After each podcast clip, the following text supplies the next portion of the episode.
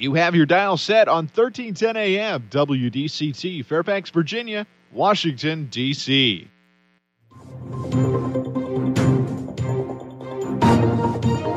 워싱턴과 미국, 그리고 세계의 흐름을 짚어보는 라디오 워싱턴의 시사 토크쇼.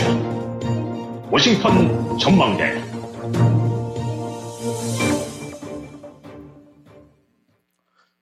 청취자 여러분 안녕하셨습니까? Daylight Saving Time이 해제되면서 적응은 잘 되셨습니까? 주말은 날씨가 너무 좋아 많은 분들이 근교로 나들이를 다녀오신 걸로 알고 있습니다. 청취자 여러분, 이번 한 주도 저희 라디오 워싱턴과 즐겁게 또 이 한 주를 더하시기를 바라겠습니다. 워싱턴 전망대 오늘 월요일 11월 6일 시작합니다. 이스라엘이 가자스리 포위를 끝내면서 그동안 미뤄왔던 대규모 지상군 진입이 임박한 것으로 보이고 있습니다. 마지막 이 가자 지구에서의 대격전이 전개될 전명입니다. 이 대격전 앞으로 어떻게 전개가 될지 세계인의 이목이 집중이 되고 있습니다. 그리고 미국 대선을 앞두고 각종 조사에서 바이든 현 대통령의 열세가 두드러지게 나타나고 있습니다.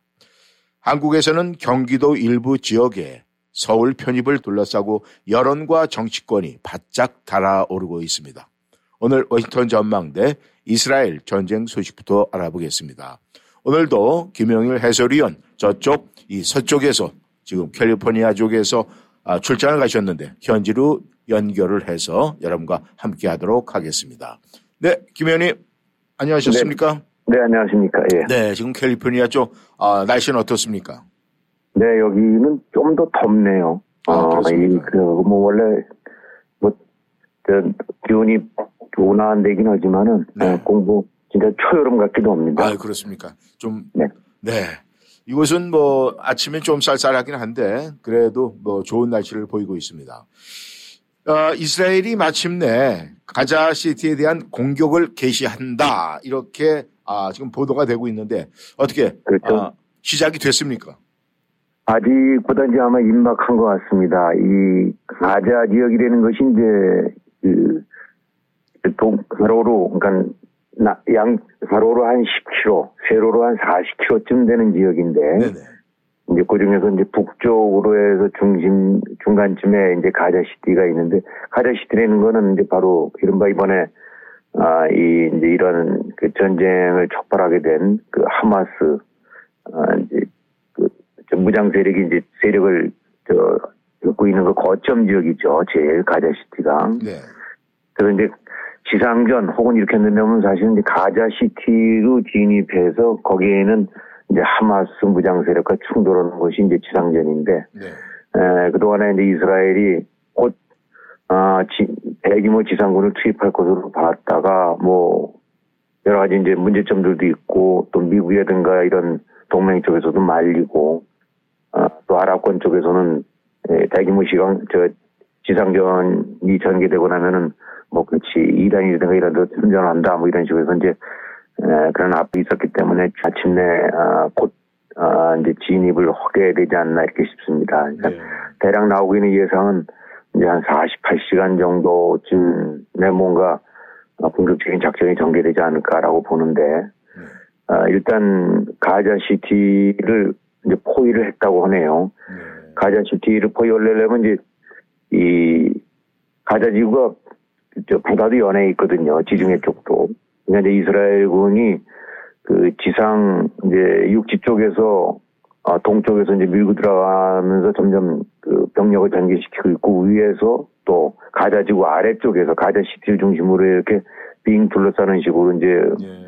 그 포위망을 좁혀오고 있는데 바다 쪽에서도 밀고 들어와갖고 네. 에, 하여튼 이 가자지구의 아 이제 북쪽의 중 이제 대, 대략 한 중간쯤에 위치해 있는 가자 시티가 네. 아 이제 말 그대로 아, 동서남북 쪽에서 밀고 들어오는 아 이제 이스라엘 군에 의해서 아, 사실상 이제 포위가 됐고 네. 아 이제 D-Day 또 H하고만 기다리고 있는 상태다. 아 이러니까 어, 그동안에 이제 여러 가지 많은 예측과 또 뭐 이런 것들이 만류라든가 이런 것들이 있었는데 뭐 미국도 가서 어, 일단 너무, 그, 공격적으로 하지 말고, 뭐 네. 이런 식으로 해서 이제 계속 확전을 제일 우려하고 있었으니까요. 네네.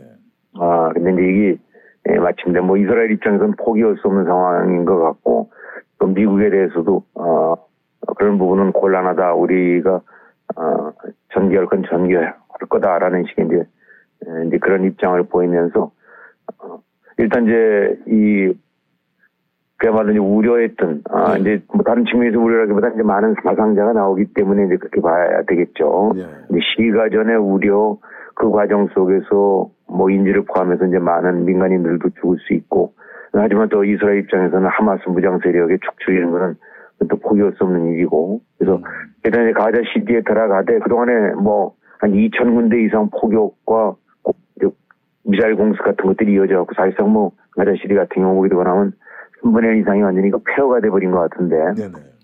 일단 이스라엘군은 하마스 어, 지하 터널 내지 이제 하마스 무장 세력의 지휘 거점 본부 네. 이제 이런 데처를 어, 집중적으로 이제 앞으로 48시간 어, 만약에 예상대로라면 음, 어, 이제 그래서 밀고 들어가는 작전이 시작될 것 같습니다. 네.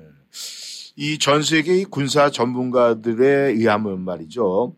이 거미줄 땅굴, 이 나름대로 이 하마스의 대비가 만만치가 않다는 소식이 있는데 이에 대한 그 이스라엘의 해법은 지금 준비가 되고 있습니까? 네, 그러니까 일단 뭐 하마스가 과거보다 많이 달라졌다는 얘기들은 나왔더랬죠. 네. 어, 뭐 드론에다가 이제 미사일로 무장이 됐고 또 미사일 같은 경우도 그전에는 4, 5km 정도의 이제 아, 대전차 미사일 혹은 그냥 어깨에다 미는 난 이제 그렇게 쏘는 정도쯤에서 이제는 뭐 2, 300km, 뭐 200km 이상 날아가는 네. 그런 이제 미사일까지도 개발을 했고 무엇보다도 이제 한 500에서 800km 뭐 정확한 통계는 모르죠. 네. 어, 지금 추산하고 있는 거는 땅굴이 최소한도 1000개 이상은 된다. 뭐 한 1300 개도 된다라고 하는데 그건 사실 누구도 모르는 일이죠. 네. 하지만 1000개 이상이라는 얘기가 나올 정도로 엄청나게 이제 거미줄처럼 얽힌 어, 이 땅굴에 그동안에 어, 많은 무기와 식량과 연료 혹은 전투 장비 같은 경우들을 어, 축- 이제 쌓아왔기 때문에 네. 아, 이거를 어, 이제 파괴하고 그 완전히 제압하기 위해서는 엄청나게 많은 어, 이제 어떤 출혈이 불가피할 거다 이렇게 보고 있었던 거죠. 네. 그래서 이스라엘 쪽도 굉장히 이제 우려했었던 거는 이 뭐 땅굴 같은 데는 아무리 뭐 미사일이 이제 이스라엘 쪽 무기 성능이 좋고 그렇다 하더라도 어떻게 땅굴 쏘은 방법이 없지 않습니까? 네. 예, 그것이 뭐 1, 20m도 아니고 4, 50m 밑으로 가는 땅굴들도 있다는데, 아, 그래서 이제 상당히 이 과정 속에서 적지 않은 어려움이 있을 거다. 또 시가전에서는 뭐더 말할 것도 없이 그 폐허 더미이긴 하지만은, 어, 이제 건물로 진입해 들어가려면 혹은 또 도로를 통해서 진출을 하려면은 곳곳에 이제 숨어서, 어, 미사일 내지 대전차, 아, 이런 포탄을 쏠 수가 있고, 네. 또뭐 이 스나이퍼라든가 보비 트랩이라든가 이런 것들이 설치되어 있을 수 있고 그러니까 뭐 그야말로 어느 곳에든 그 간단치 않겠죠. 네. 근데 하여튼 이스라엘 쪽 부분은 지금 나오고 있는 얘기를 보게 되고 나면 이제 제일 우려가 되고 있는 땅굴 쪽 부분에서는 어, 상당수 이 이제 성과 내지 진전이 있는 거로 나오고 있습니다. 네. 예, 그러니까 어, 어차피 이제 통계 그 추정이기 때문에 정확치는 않지만 대략 이제 사전 정지 작업 과정에서 최소한도 한 10% 정도 한 150개 정도 땅굴은 이미 이제 무력화 시켰다는데 네. 예, 어차피 이제 이스라엘도 하마스의 전략을 잘 알기 때문에 예, 여러 가지 이제 그 모의 시설들을 갖춰놓고 네. 이 땅굴을 어떻게 대비하느냐 아, 이런 것들을 그동안에 많이 연구를 해왔고 네. 그 땅굴 공격에 특화된 그런 무기들도 많이 개발한 것 같아요. 음, 에, 이 땅굴인 것이 대략 한 높이가 뭐 한 1.8m, 그러니까 뭐 사람 키보다 조금 크겠죠. 1.8에서 2m. 그다음에 너비가 대략 어깨 더 이제 비슷한 한 1m 안팎 이런 것들로 해서 이제 그 미로처럼 얽혀 있는데 음. 일단 하여튼 이 속에 들어가게 되고 나면 뭐 보통 그 송신기라든가 이런 거로 무전기 이런 건 잘 안 될 거 아닙니까? 그러니까 이제 음. 어쨌든 이런 곳에서 다 적응할 수 있는, 가, 기능할 수 있는 그런 통신 장치. 네. 그 다음에 무엇보다 지금 나오고 있는 거는 그 드론이라고 봐야 되겠죠. 네. 어, 인공지능 로봇이라고도 하는데 우리가 봤을 때 그 장난감처럼 되는 조그만 그 예, 원격 조종으로서 굴러가고 다니고 네. 있는 것들. 예.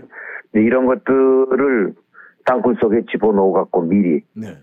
아, 그 안에 내부를 파악하고 이제 하마스군이 있으면은 그에 대해서 혹은 시설 무기 같은 것들이 탄약 같은 것들이 있으면 이제 그거를 북 드론 식으로 바뀌어 갖고 음. 그것이 폭발하게끔 해서 네. 라는 식으로 해서 일차적으로 이런 드론이나 아니면 땅을 기는 그 로봇 예. 아주 소형 로봇들을 대거 투입을 해갖고 먼저 그것이 이제 한번 그 사전 탐색을 하고 음. 그 과정 속에서 어 이제 여러 가지 그 제거할 건 제거하고 어느 정도 그 제거가 됐다고 판단되고 나면 이제 특수 공병대들 예. 아그뭐 파편 같은 거를 막을 수 있는 그런 커다란 방패로 이제 가리면서 음. 그 특수 이제 훈련을 받은 공병대들이 네. 이제 투입을 해갖고 어 그걸 하나하나씩 이제 전개해가는 그 진입해가는 이제 그런 방식들인 것 같아요. 네. 그다음에 이제 지상에서는 뭐 무게 45톤 정도쯤 된다니까 엄청나게 그냥 초대형 그 우리가 생각했을 때 그 이제 아스팔트 같은 거 까는 거 그런 것들이 있지 않습니까? 네. 불도죠. 예, 예. 이게 아주 초대형이라고 생각하시면 돼요. 아주 엄청나게 큰 거. 이제 이런 것들은 곳곳에 도로에 깔려 있는 지뢰라든가 이제 부비, 트랙 같은 거를 제거하는 거죠. 그러면서 어, 땅굴 같은 경우를 막아버리고 아니면 그 건물 잔해 같은 거를 치워버리고 네. 이제 이런 것들을 해갖고 땅굴을 막고 있는 땅굴은 인공지능 로봇을 보내서 탐 탐색을 하고 난 다음에 폭파시키고 네. 그러다가 아주 완전히 규모가 크고 할- 이런 데 같은 데는 그 스펀지 폭탄 음. 뭐 이렇게 저기 이 그런 화학 물질 같은 거를 결합을 시키게 되면 배당간 그 부피가 엄청나게 늘어나는 그러면서 이제 그 굳어버리는 음. 그냥 순식간에 땅굴을 막고 거기를 단단하게 경화시킴으로 인해서 이제 그거를 사용 불능케 하는 네. 이런 방식도 쓰고 그다음에 이제 벙커버스터라고 그래갖고 그 이 수십 미터씩 땅 밑으로 뚫고 들어가고 아예 거기 밑에서 터져서 있는 땅굴을 다 그냥 한꺼번에 붕괴시키는 네. 이제 이런 식의 아 것들을 전개 동시에 하고 있나 봐요. 그래갖고 일단 땅굴이 추정되고 있는 건 한 1,300개 정도 되는데 네. 네. 이제 여기가 뭐 식량, 연료, 탄약 비축 창고 뭐 이런 식으로 하고 이제 하마스의 본부겠죠. 네. 아, 요거를 지금 한 지상전 준비한 지 한, 한 일주 정도쯤 돼서 지금 10분의 1 이상을 파괴했다니까 음. 이제 요거를 통해서 아, 이런 식의 전개를 해갖고 땅굴을 무력화시키고 지상에서는 이제 완전히 그, 그 폐어더미 같은 데지만 지상전은 지상전대로 전개해서 장악을 하는 이런 식이 시작되는 것 같습니다. 그래서 일단 48시간 내래니까 그야말로 이제 조만간 네. 아, 바로 목전으로 다가온 것 같습니다. 네.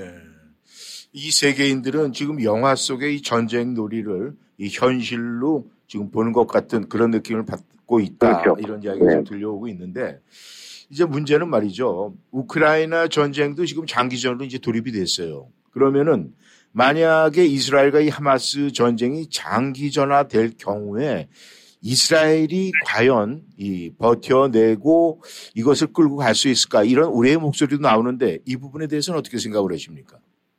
네, 물론 이제 하마스보다는 지금 이스라엘이 국력이라든가 군사력 뭐, 뭐 비할 데가 없죠. 네.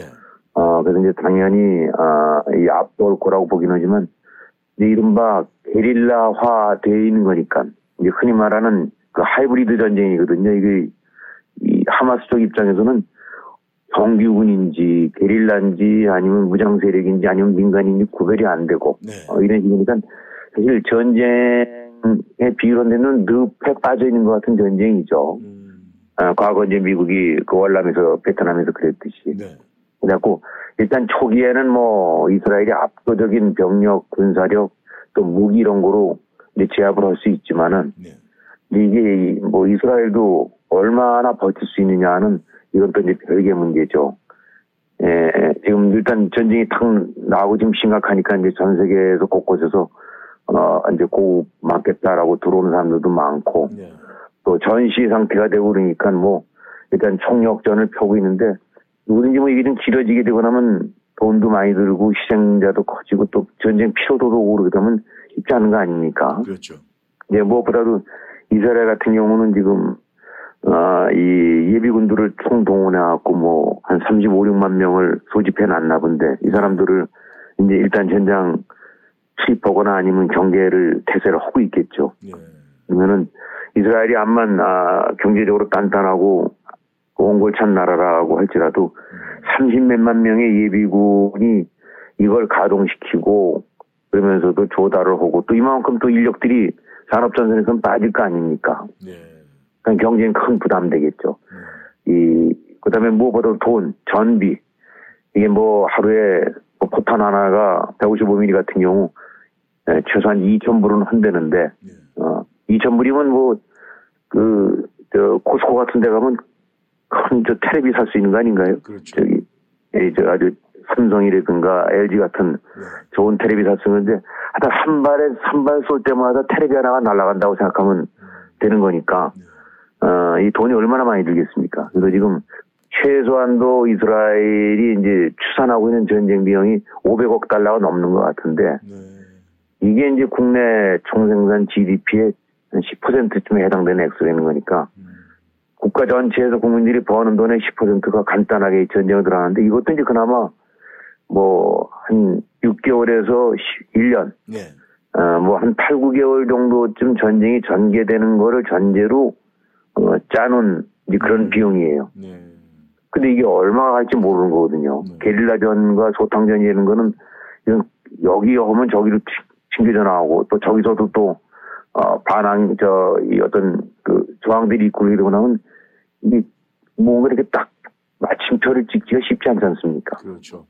그러니까 지금 나오고 있는 거는 아 이런 이제 직접 군비 그 다음에 아, 또 뭐 기업들 이런 데나 또 민생 같은 데도 도움을 줘야 될 거 아닙니까 보조금을 네. 어, 그러니까 이게 뭐 코로나 때보다 훨씬 더 어떻게 보면 이스라엘 입장에서는 그 많은 부담과 재정 네. 비용 이런 걸 감당해야 되는 건데 음.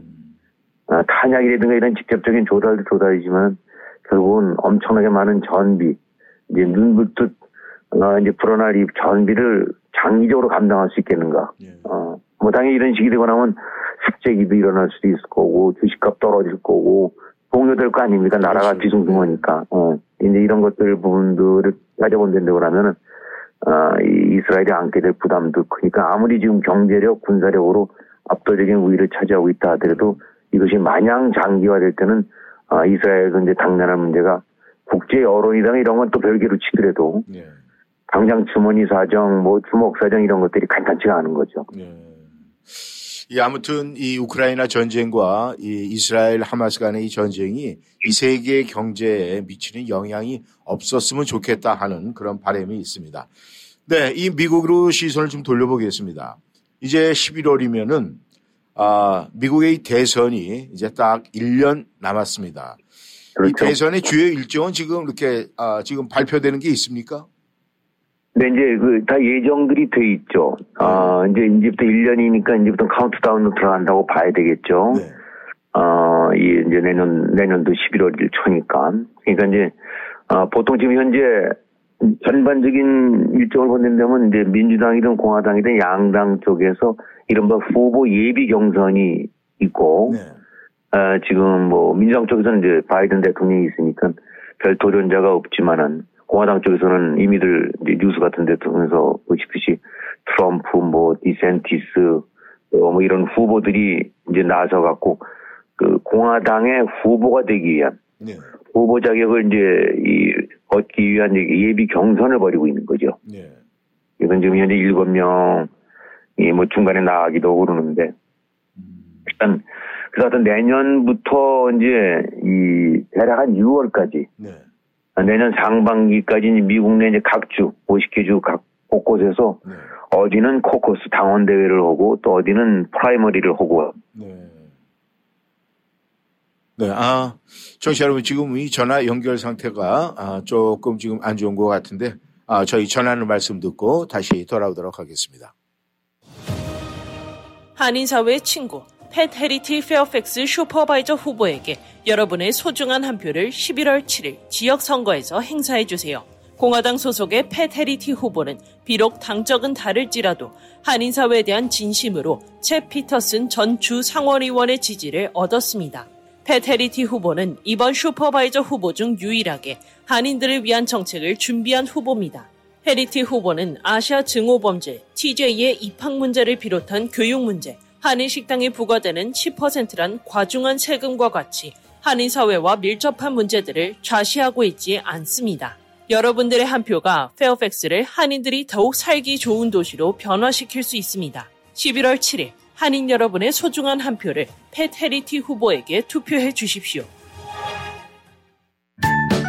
영어 많이 늘었네. 응, 사실 나 콜롬비아 칼리지에서 영어 수업 들은 지 좀 됐어. 콜롬비아 칼리지에서는 영어 수업뿐 아니라 체계공과, 요리과, 컴퓨터과 등 7개 학위 과정이 있고 특히 영어를 비롯한 모든 과정은 소득에 따라 연방 학자금이 100%까지 무상으로 제공돼. 우리 친언니는 체계공학과 졸업하고 연봉 높은 체계공사로 일해. 그래? 혹시 유학생들이 편입도 가능해? 물론이지. 703-206-0508로 전화해봐. 703-206-0508. 당장 전화해야지. POS의 최강자 WBS에 맡겨주세요. 하나, WBS의 POS는 EMV 인증으로 찰지백 걱정 없이 비즈니스를 할 수 있습니다. 둘, WBS의 레스토랑 POS 시스템은 고객이 온라인 주문 시 즉시 키친 프린터로 주문 내용이 출력되는 획기적인 시스템으로 전화 주문에 따른 실수도 방지하고 주문 접수 시간도 단축해 효율적인 비즈니스 운영이 가능합니다. 언제나 앞서가는 POS의 최강자 WBS 1800 WBS 5675 1800 927 5675 안녕하십니까. 민자동차 정비의 민병섭입니다.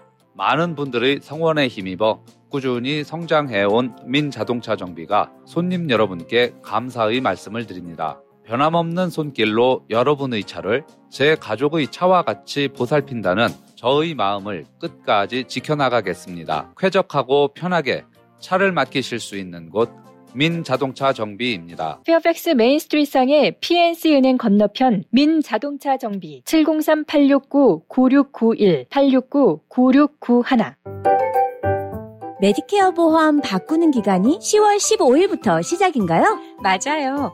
혜택도 엄청 좋아졌대요. 의사도 마음대로 선택할 수 있고 약 커버도 더 잘 되고 치과 혜택도 더 많이 준대요. 정말요? 어디로 문의하면 되나요? 703-591-0009로 전화하시면 자세히 무료 상담해 드립니다. 메디케이드 있으신 분, 65세 되실 분, 보험 변경하실 분 모두 전화 주세요. 703-591-0009-571-232-0702 현명한 선택 조은혜 보험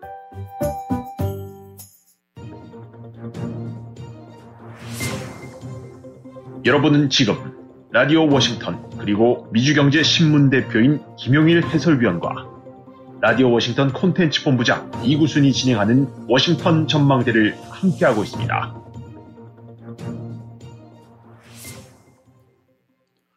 전하는 말씀 듣고 다시 돌아왔습니다. 청취자 여러분께서는 생방송으로 워싱턴 전망대 함께하고 계십니다.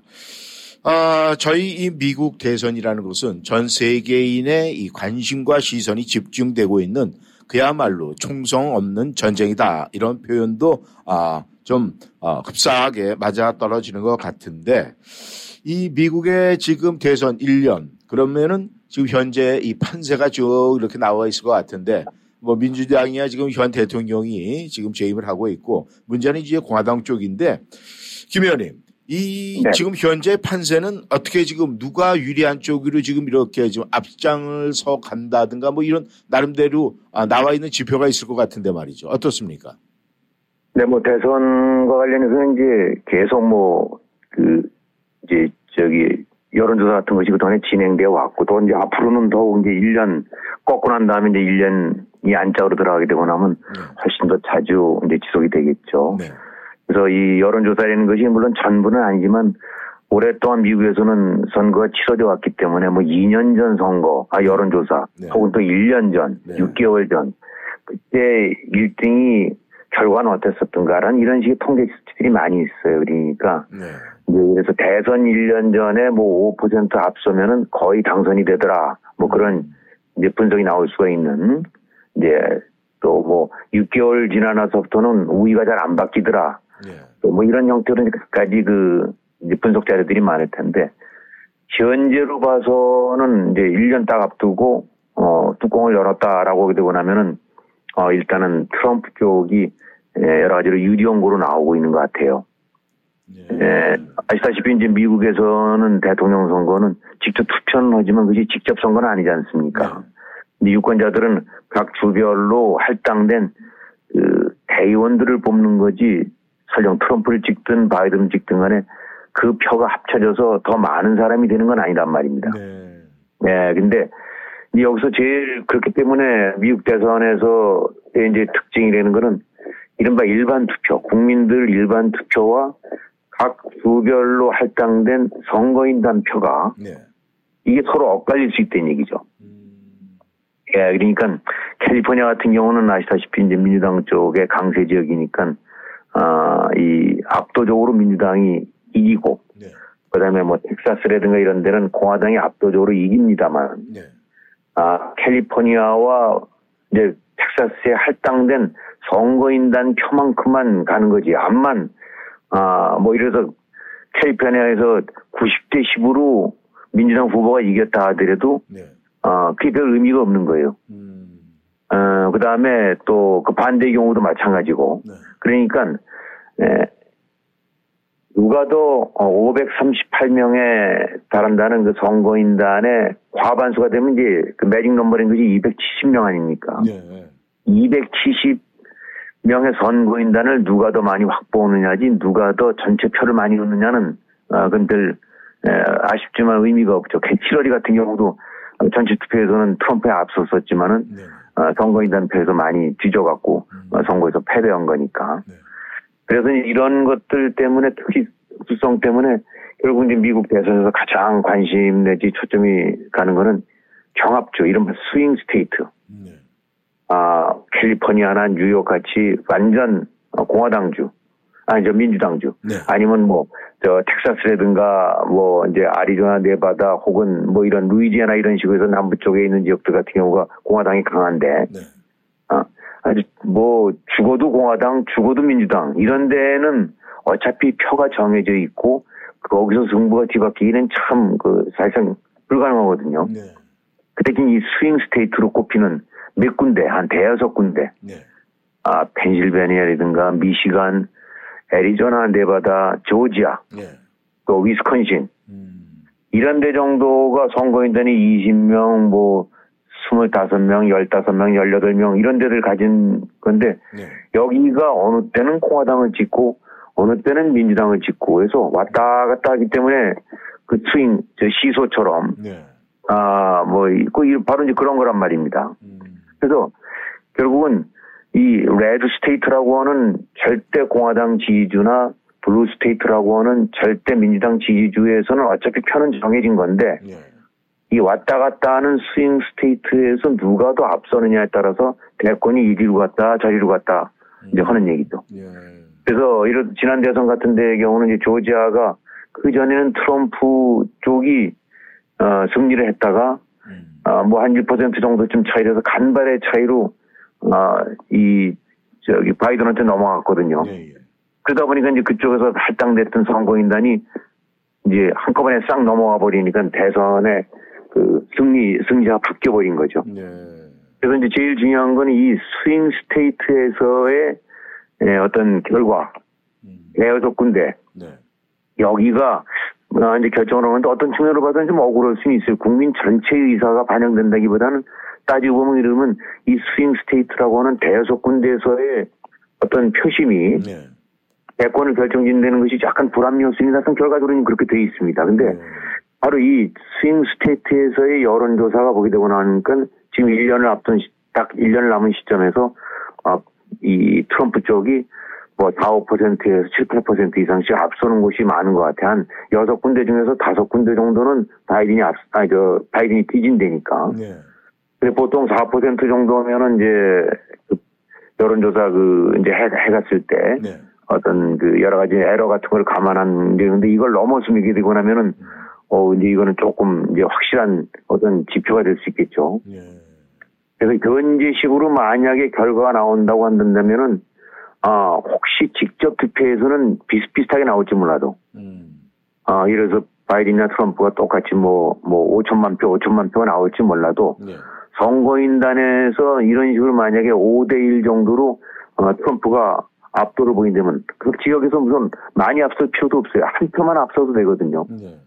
이렇게 되고 나면 선거인단은 독식을 하게 되는 거죠. 그래서 지금 현재의 지지율을 토대로 해본다고 하면은 어 바이 그 트럼프가 대략 아, 선거인단이 300이 넘을 수도 있다. 270이 아니라. 네. 이제 이런 얘기도 나올 수가 있는 거죠.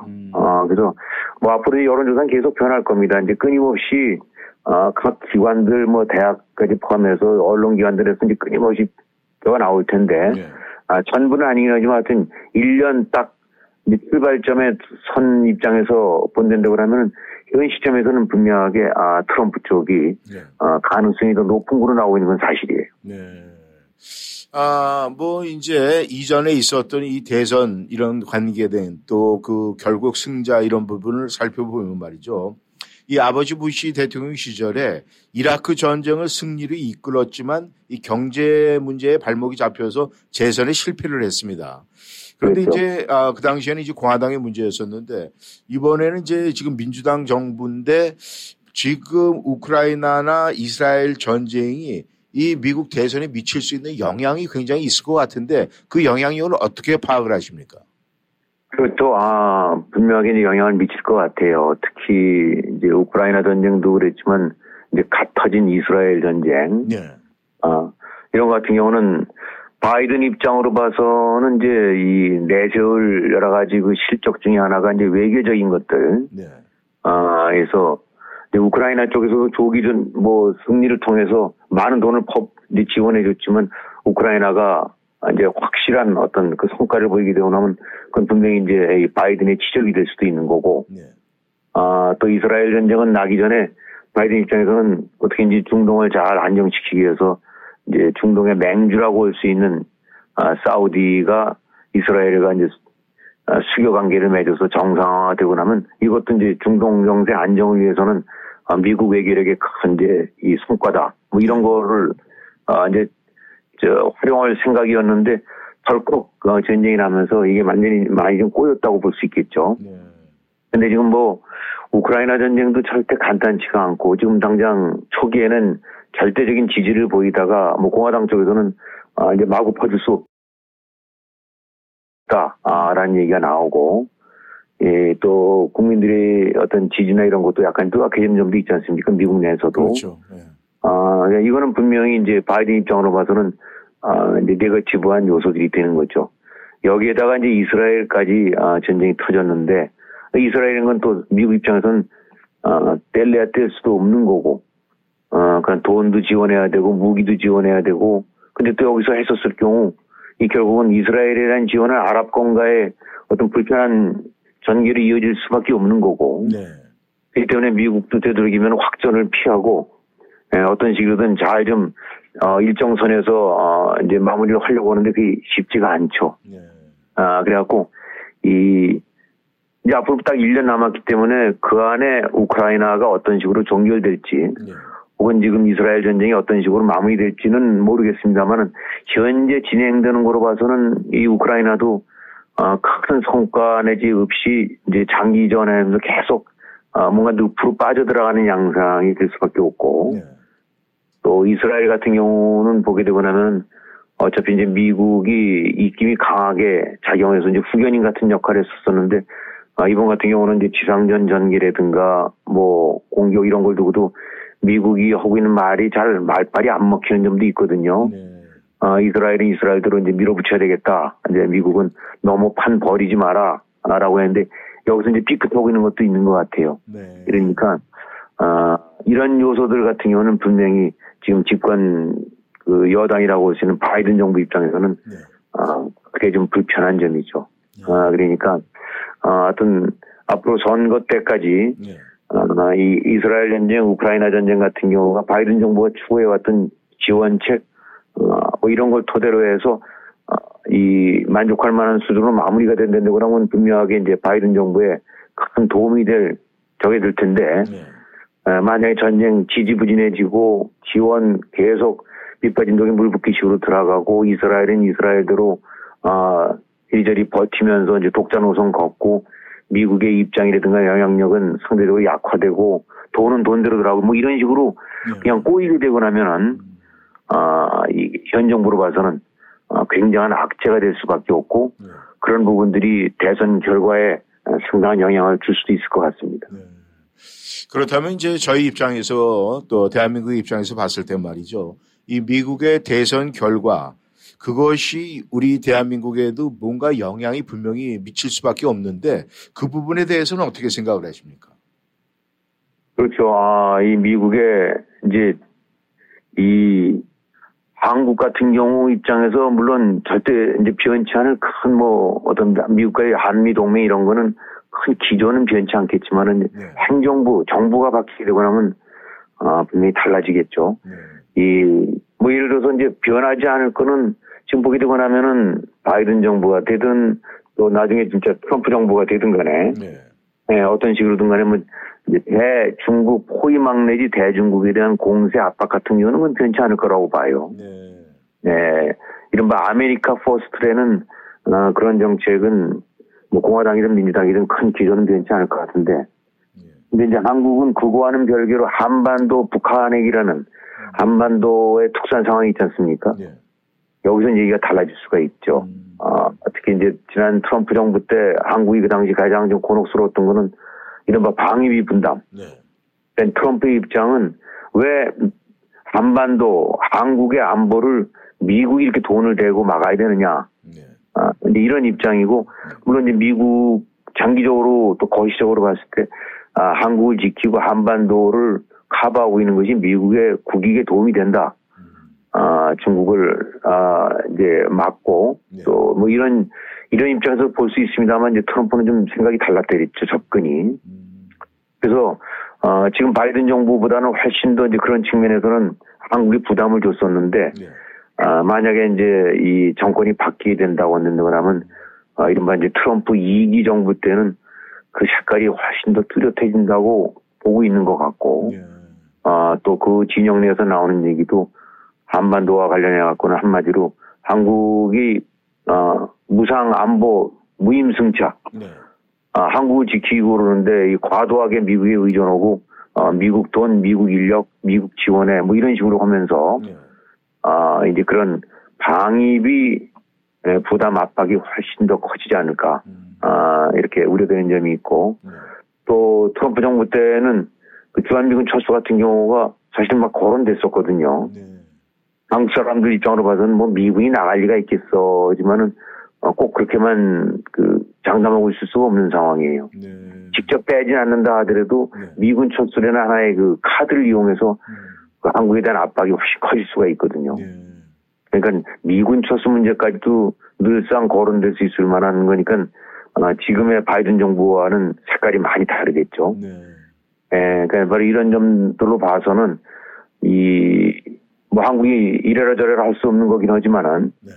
아, 이제 바이든 정부가 계속 그 다시 재, 개선을 해갖고 이제 바이든 정부가 이어지느냐, 아니면 트럼프가 들어서느냐, 이거에 따라서 한국이 당면할 과제, 이런 것들 같은 경우는 어, 상당히 안보 측면에서는 어, 변화가 있을 것 같습니다. 그러니까 어, 한마디로 부담이 훨씬 더 커질 수 있다는 이제 트럼프 정부가 다시 들어서게 되고는 네.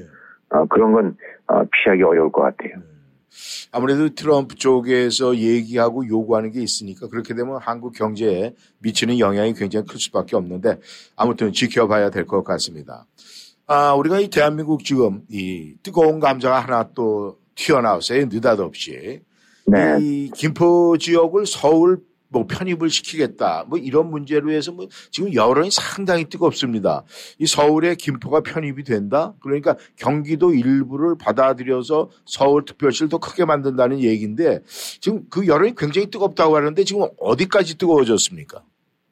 일단 이건 뭐 집권 여당 쪽에서 제시한 거고 네. 그렇기 때문에 어떻게 보면 좀 밀어붙인다면 이제 현실화될 가능성이 있다고 보니까 네. 아, 이, 사실 뭐, 해- 다른 사람들은 또 뭐 어떨지 몰라도 해당 지역에 살고 있는 사람들 입장에서는 큰 변화가 오는 거 아닙니까? 그렇죠. 아, 좋은 점도 있을 수 있고, 부담스러운 점도 있을 수 있긴 하지만, 그냥 막연하게 생각을 한다고 하면, 아, 뭐, 김포시, 혹은 김포군이 네. 서울 주변에 있는 것이 이제 어느 날 김포구, 뭐 강남구 혹은 강서구 이런 식으로 네네. 구로 바뀐다. 음. 서울특별시의 일환이 된다는 것은 아, 경제적으로 특히 부동산이든가 이런 측면에서는 어, 굉장한 차이를 줄 수도 있다. 네. 아, 뭐 이렇게 봐야 되겠죠. 바로 이제 그런 부분들이 어, 해당 지역, 그다음에 주변 지역, 뭐 예를 들어서 김포가 그러니까 그것만 또 끝나는 게 아니죠. 김포처럼 고만고만하게 서울 주변에 있는 위성 도시들이라고 해야 될까요? 네. 아니 경기도 지역에 포진해 있는 뭐 고향이 될 수도 있고 뭐 여러 가지 주변에 이제 서울 근처에 있는 데들이 많이 있지 않습니까? 네. 그러면 우리는 또 어떻고 뭐 김포가 들어간다면 우리는 왜안 돼? 뭐 이런 식으로. 네. 그럼 그에 따르면 지방자치단체 입장으로 보던 장점도 있고 단점도 있고 뭐 이- 이렇게 하니까 그야말로 지금 뭐 호떡집이 불난 것처럼 음. 아 이 어디 서울로 새로 이제 편입해서 들어가느냐에 따라서 당 당사자라고 있는 김포 지역은 물론이고 고만고만한 다른 위성 도시들 네. 어, 서울 주변에 이런데 또 이에 따른 어, 경제적인 거는 이제 그쪽에 살고 있는 주민들 같은 경우는 이제 부동산이든가 이런 경제 실리를 따질 거고 여기서 이제 제기된 거는 상당히 정책적인 의도 목적도 담겨져 있다고 봐야 되니까 네. 이것이 서울로 들어섰을 경우 또 경기도로 남아 있을 경우 그 유권자들이 어느 쪽을 더 어, 선호하느냐 어느 쪽 지지세가 높아지느냐 예. 아, 뭐, 이- 이런 것들 부분들이 이제 표 계산이 정당 쪽에서는 또 굉장히 중요한 문제겠죠. 그러니까 서울 들어가게 되고 나면은 지금의 예, 지지세가 바뀌어갖고 이래서 뭐 야당 지지세가 높았던 지역이 여당 지지세로 바뀐다. 뭐 이렇게 생각을 하고 추진할 수도 있고 야당, 야당 쪽에서는 그러니까 반대할 수도 있고. 아, 그러니까 이제 이런 류의 정당 정치권에서는 표 계산, 해당 지역의 주민들은 돈 계산, 뭐 이런 부분들이 같이 얽혀져 있고 나니까, 어, 그야말로 아까 말씀하신 대로 또 다른 뜨거운 감자가 되고 있는 것 같습니다. 그런데 지금 이 김포 지역이 사실은 이제 그 이 경기 북도도 뭐 생길 가능성이 있다 이래서 여러 가지 이 이야기가 설랑설레 아 오고 가고 했었는데 이것이 이제 김포가 서울 편입 뭐 이렇게 발표가 됐어요. 뭐 아직까지 네. 확정적인 건 아니지만은 근데 이제 문제는 이렇게 되면 장단점이 있을 것이고 또 문제점도 분명히 노출이 될 것 같은데 지금 그런 부분에 대해서 지금 나오는 이야기는 없습니까? 네, 많이들 있죠. 뭐, 이제 아까 얘기했던 주변 도시 무슨 하남, 과천 뭐, 이제 이런 그 고만고만한 입장에 돼 있는 데들 같은 경우 이제 들썩거려서 하는 건 별개 문제로 치더라도 이제 이거가 아, 지금 특히나 서울 뭐 큰 데 아니 비대한 데 아닙니까? 어떻게 보면은 대한민국 이러기보다는 이제 서울공화국이라고 얘기할 수 있을 정도로 서울에 많이 편향돼 있고 편중돼 있는 게 사실 아니겠어요? 그렇죠. 네, 그러니까 우리 이제 뭐 미국서 살고 있습니다만 미국 같은 경우는 이제 보게 되고 나면은 뭐 나라가 크기도 하지만 뉴욕의 뉴욕시에 혹은 뭐 LA시에 미국민 몇십 프로가 몰려 살고 있는 게 아니잖아요. 각 주별로 또각 주별로도 보게 되고 나면은 어느 한 지역에 와- 사람이 팍 잔뜩 몰려 있는 것이 아니라 다 그냥 크고 작은 타운들이 흩어져 있지 않습니까? 그렇죠. 네. 이게 결국은 이제 이 나라가 아, 제일 정상적으로 잘 기능하려고 하면 전 국토가 골고루 예, 어느 지역에 가든 아, 어디서든 간에 그래도 일정 수준의 인프라들이 잘 확보돼 있어 갖고 또 소득 수준도 비슷하고 교육 수준도 어, 교육 환경도 비슷하서 이런 것이 가장 이상적인 거 아니겠어요? 근데 이제 한국 같은 경우는 뭐 좀 어쩔 수 없는 점도 있습니다만 사실 서울과 지방 차이가 너무 큰 거는 누구나 다 알고 있는 사실 아닙니까?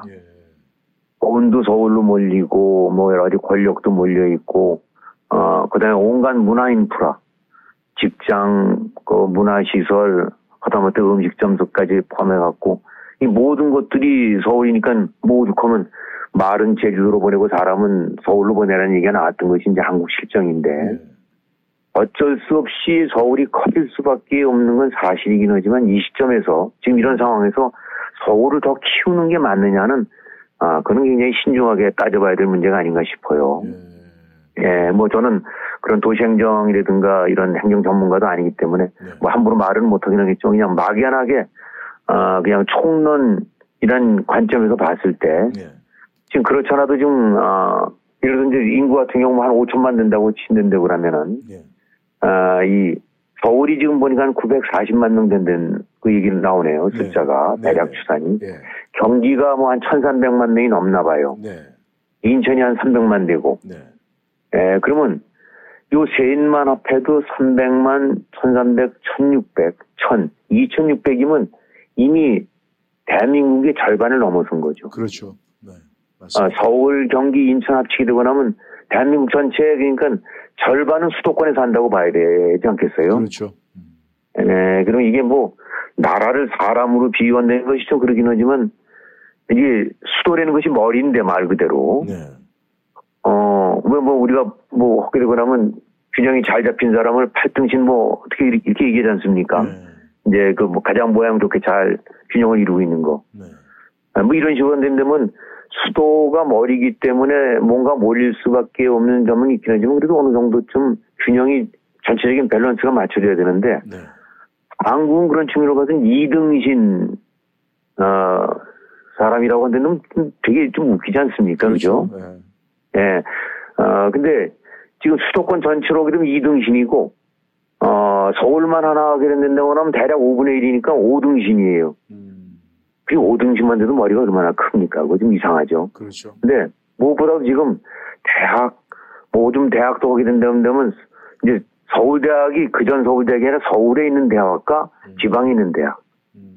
예, 뭐 이런 것들로 해서 극도로 교육 수준, 문화시설, 그 각종 병원이라든가 이런 걸 포함한 그런 사회적인 인프라 이런 것들이 서울로 잔뜩 몰려 있는데 그러다 보니까 서울 집값 올라가고 교통난 복잡하고 그러는데 지금 전반적인 대세라는 건 오히려 지방으로 분산화 시켜갖고 부산이 될 수 있을 수 있고 뭐 과천, 과천시도 아니면 뭐 성남시도 이런 식대로 곳곳에 있는 데들이 서울 못지않은 시설을 잘 갖추고 교육도 좋고 살만하고 그런다면 사람들이 내려갈 거 아닙니까, 글로. 그렇죠. 근데 살다 살다 여의치 않고 그러니까 에라하고 서울로 올라오는 건데 이 바로 이런 학비나 몰려있는 거에 수도권을 더 확대하고 또 더더군다나 서울을 확대한다는 것이 이게 맞는 건지, 어, 거기로 와서는 그 굉장히 좀, 그 여러 가지 그 생각해야 될 점들이 많은 것 같아요.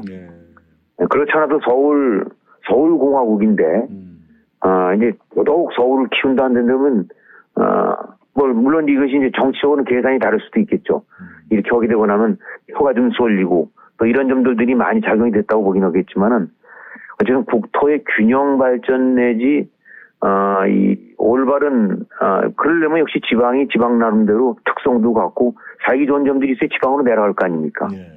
근데 지금 사실 서울, 한국에서 서울 아니면은 다들 지방을 꺼리고, 직장도 다 거꾸로 서울을 주택을 하려고 들고 이런 것들이 다 이제 이런 골치 아픈 문제들의 요소가 바로 이제 한, 한쪽에 아, 모든 것이 집중되어 있는 건데 그런 그 오히려 국토 균형 발전 내지 분산화라는 큰 화두에서는 그 이게 반하는 게 아닌가라는 생각이 드는데 뭐 어쨌든 뭐 전문가 아닌 입장에서 함부로 얘기는 못 하겠습니다만 어, 그야말로 많은 문제점을 안고 있는 그런 옵션이라고 봐야 되겠죠.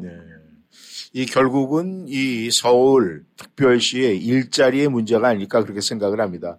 이 지방에서 나름대로 추구하는 젊은 사람들이 일자리가 부족하다 보니까 이 서울로 몰려들고 있지 않나 그런 생각을 하는데 아, 계속 아, 뭐 지켜봐야 될 것 같습니다. 아, 또 하나의 뜨거운 감자는 말이죠. 대한민국의 이 여당 국민의 힘이죠. 아, 지금 국민의 힘에서 아, 사실 뭐 대통령에 대한 지지도도 그렇고 또 그 당에 대한 지지도도 지금 정체 상태 아니면은 뭐 마이너스다 뭐 이런 얘기가 나오고 있는데 그럼에도 불구하고 지금 국민의힘에서 뭐 연일 뭐 개혁이다 개혁이다 뭐 이런 걸 제시를 하고 있어요. 근데 이에 대한 그 평가는 그렇게 뭐 고무적이지 않다 뭐 이런 얘기가 나오는데 지금 이 부분에 대해서는 어떻게 생각을 하십니까? 근데 뭐 여당이든 야당이든 항상 지지율이 정체돼 있고 뭔가 그야말로 뭔가를 보여줘야 될 절박한 상황이 되니까 이제 뭔가를 보여주려고들 하는 거겠죠. 아, 그래갖고 지금 여당 같은 데서는, 어, 뭐, 기와한 이제 그런, 저건데, 아, 눈이 파란, 아, 이제 우리, 우리가 말했던 이제, 그, 이제, 이제 서양, 아, 아, 이제, 아, 요런, 아, 그, 저기, 연원을 가진 분 같은 경우를 이제 대표로 해갖고, 어, 새로운 개혁을 한다는데, 뭐 여러 가지 얘기들 나오죠. 뭐, 국회의원 수도 좀 줄이고, 무엇보다도 이제, 아, 제일 나, 많이 나오고 있는 것이, 이제 한 지역구에서 오랫동안 그 여러 번 당선이 돼갖고, 이제 돼 있는 이런 사람들이 그 자기 고향 내지 자기 아성을 좀 떠나서 뭐, 그, 어, 여당이 밀리고 있는데 그런데 좀그 간판 스타들이 나가서 싸워라 뭐 이런 얘기도 있고 뭐 세비도 좀 줄인 데도 있고 이제 그다음에 전체적으로 비례대표 같은 경우 뭐 비례대표는 참 웃기는 제도긴 합니다만은 당이 정하는 사람이 대, 국회의원을 찍어주는 건데 네. 이런 거를 뭐 연령대를 낮추겠다 아 이제 이런 얘기들이 많이 나오는데 글쎄 아 항상 이제 이런 류의 개혁이 뭐 그나마 이런 개혁 이라고 제시하는 것도 이것이 이제 현실화될 가능성이 얼마나 있을지 두고 봐야 되겠습니다만 예. 과연 이제 개혁이라는 거를 이것이 개혁이다라고 제시하는 것이 이 그런 아주 근원적으로 돌아가서 크게 맞는 방향이고 그것이 전부냐라고 했을 때 부분은 좀 그 많이 그 좀 고개를 갸웃거리게 만드는 것들이 있어요. 어, 지역적인 경우에는 예를 들어서 이제 어, 연령들 어, 낮춰라 아, 이런 부분들. 뭐 이거는 사실 사회가 점점 뭐 직장이든 어디든 어차피 나이 들게 되고 나면은 이제 은퇴 내지 이런 식으로 뒷전으로 물러날 수밖에 없고. 또 새로운 세대들이 그 뒤를 잇는 거는 맞긴 합니다만은 이런 연령 기준으로 20대면 뭐 또 혹은 30대 혹은 40대 또 50대 이런 식으로 해서 어떤 그 기준점을 정해서 이런 부분들이 이게 맞는 거냐. 아, 뭐 저 이제 당연히 저도 뭐 나이가 이제 든 축에 속해서 어떻게 보면 항변이 될 수도 있습니다만은 그러면 30대가 되고 나면 정말 나라가 확 바뀌고 젊어지느냐. 저는 뭐 그렇게 보기는 어렵지 않은가 싶어요. 우리가 문재인 정권 때 봤지만은 그 민주화를 외치고 주장했던 586 뭐 이런 세대들. 한 40대 뭐 이런 기수들인데 말만 40대고 민주화 개혁을 외쳐댔지 썩긴 훨씬 더 썩었고 훨씬 비민주적인 사람들 아니었습니까? 문재인 정권의 주역들이 보게 되고 나면. 아, 그러니까 나이를 기준으로 뭐 바꾸면 뭔가 이게 만사가 다 해결되는 것 같은 거는 그거는 그렇게 아, 제대로 된 판단은 아닌 것 같다. 그러니까 이 30대라고 해서 신선하고 50대라고 해서 벌써 이제는 은퇴할 때가 됐고 70대쯤 되고 나면 아예 뒷전으로 가야 되냐는 그런 산술적인 기준은 아, 손긋기는 별 의미가 없다. 아, 그러니까 진짜 아, 어떤 마음가짐을 갖고 어떤 마음으로 정치에 임하는 사람들은 건 그게 나이에 크게 구애될 필요가 없는 게 아니냐. 아, 이제 그런 생각이 드는데 지금 나오고 있는 것들 포인트들 보게 되고 나면 역시 굉장히 뭔가 보여주기예요. 뭐 여성이 뭐 몇십 프로를 차지해야 된다. 아, 뭐 비례대표 쪽으로는 당이 정해서 찍, 찍어주는 이런 거는 뭐 나이를 뭐 40대 밑으로 내려야 된다. 어, 그러니까 이런 류의 보여주기식 좌, 저 어떤 개혁이라는 거가 이 본질적인 문제를 얼마만큼 해소시킬 수 있느냐에 따라서는 그에 따라서는 굉장히 아, 의구심이 간다는 얘기죠. 그 다음에 지금 뭐 다선 중진들 뭐 영남 지역이 이제 주로 많긴 합니다만 그쪽의 사람들 이제 용태를 하고 젊은 피를 집어넣어라. 아, 또 차로 너굴로 놀아라는 건데 그것도 그 겉으로 드러나는 이유와는 달리 이 어쨌든 간에 그런 데 있는 사람들을 교체를 하면서 지금 갖게 되는 당내에서 의구심은 뭐 대통령 내지 현재 권력을 쥐고 있는 사람들 주변 사람들을 갖다 심기 위한 하나의 그 포석 아니냐. 이런 식으로 되고 있는 거거든요. 그러니까 여기서 가장 본질적인 문제는 어, 늘 말씀드립니다만은 이 가장 어, 대한민국 정치의 핵심적인 어떤 견제 역할을 해야 될 것이 국회인데 그 삼, 삼권 분립에서 이제 입법부인데 입법부가 아, 행정부의 권력을 쥔 사람들에 의해서 좌지우지 된다라는 이런 틀, 즉 공천권을 어, 당 대표 혹은 당 총재가 주는 이런 류의 제도 자체가 문제가 있다는 얘기죠. 그러니까 만약에 지금 이 공천이 미국식 primary 같은 데로 진행이 된다고 된다고 그러면은 바이든이랑 친했다, 뭐, 저 트럼프의 핵심 측근이었다. 아무 소용이 없어요. 뭐, 조지아든, 뭐, 미네소타든 거기서 아무리 여기 출신이 대통령 비서실장 했다 하더라도 그로 인해서 트럼프가 찍어서 후보를 만들어주는 게 아니고 미네소타에 있는 유권자들이 찍어주는 거기 때문에 트럼프를 바라보고 오는 정치가 아니라 유권자와 아, 국익을 바라보는 정치를 하게끔 돼 있거든요. 그렇죠. 근데 공천권을 지금 야당 대표 혹은 여당 대표가 준다고 하게 되고 나면은 지 아무리 뭐 무슨 그럴듯한 그 저 대의 명분을 갖고 있다 하더라도 맨 나중에는 돌고 돌아 공천권 주는 사람 앞에서 줄 서는 것밖에 안 돼요. 그러면 지금 여당이 제시하고 있는 개혁 이거 지금 나오고 있는 것들 조금 극단적으로 표현한다고 하면 그것도 다 말장난이다. 어떤 것이 개혁의 본질이냐? 아 우리 여당에서는 대통령이 손띠 계시다. 우리 공천권 우리 행사 안, 안, 하- 안 하겠고 모든 거를 해당 지역 유권자들한테 돌려서 국민이 판단해 주쇼. 국민이 봤을 때 괜찮다고 하는 후보를 찍어 주쇼. 라는 건데 이 핵심이 완전히 빠지고 이런 식으로 돼 있는 것들. 이 결국은 또 다른 말장난 아니냐. 그래서 지금 진행되는 거 봐갖고는 개혁이라는 이름은 내세우긴 했는데 어, 결국은 본질은 망각한 어, 주변 어, 이런 정도쯤에 그치는 것 같아요. 아무튼 이 국회를 극장으로 따진다면 이 안표 장수가 제거가 돼야 된다. 이렇게 이해를 하면 좀 어, 쉽게 이해를 할 수 있을 것 같습니다. 네, 김 의원님 어, 굉장히 현장에서 지금 바쁘실 텐데 어, 오늘도 함께 해 주셔서 너무 감사합니다. 수고하셨습니다. 네, 수고하셨습니다. 네. 청취자 여러분께서는 저희 워싱턴 전망대 함께 하셨습니다. 한 주의 시작 월요일입니다. 여러분께서도 이 한 주의 시작 월요일 지금 이 시간을 기점으로 해서 이 한 주도 승리하고 또 이 한 주도 행복하고 즐겁게 보낼 수 있도록 저희 라디오 워싱턴과 함께 하시기를 바라겠습니다. 네, 저희는 다음 시간에 만나겠습니다. 감사합니다. 안녕히 계십시오.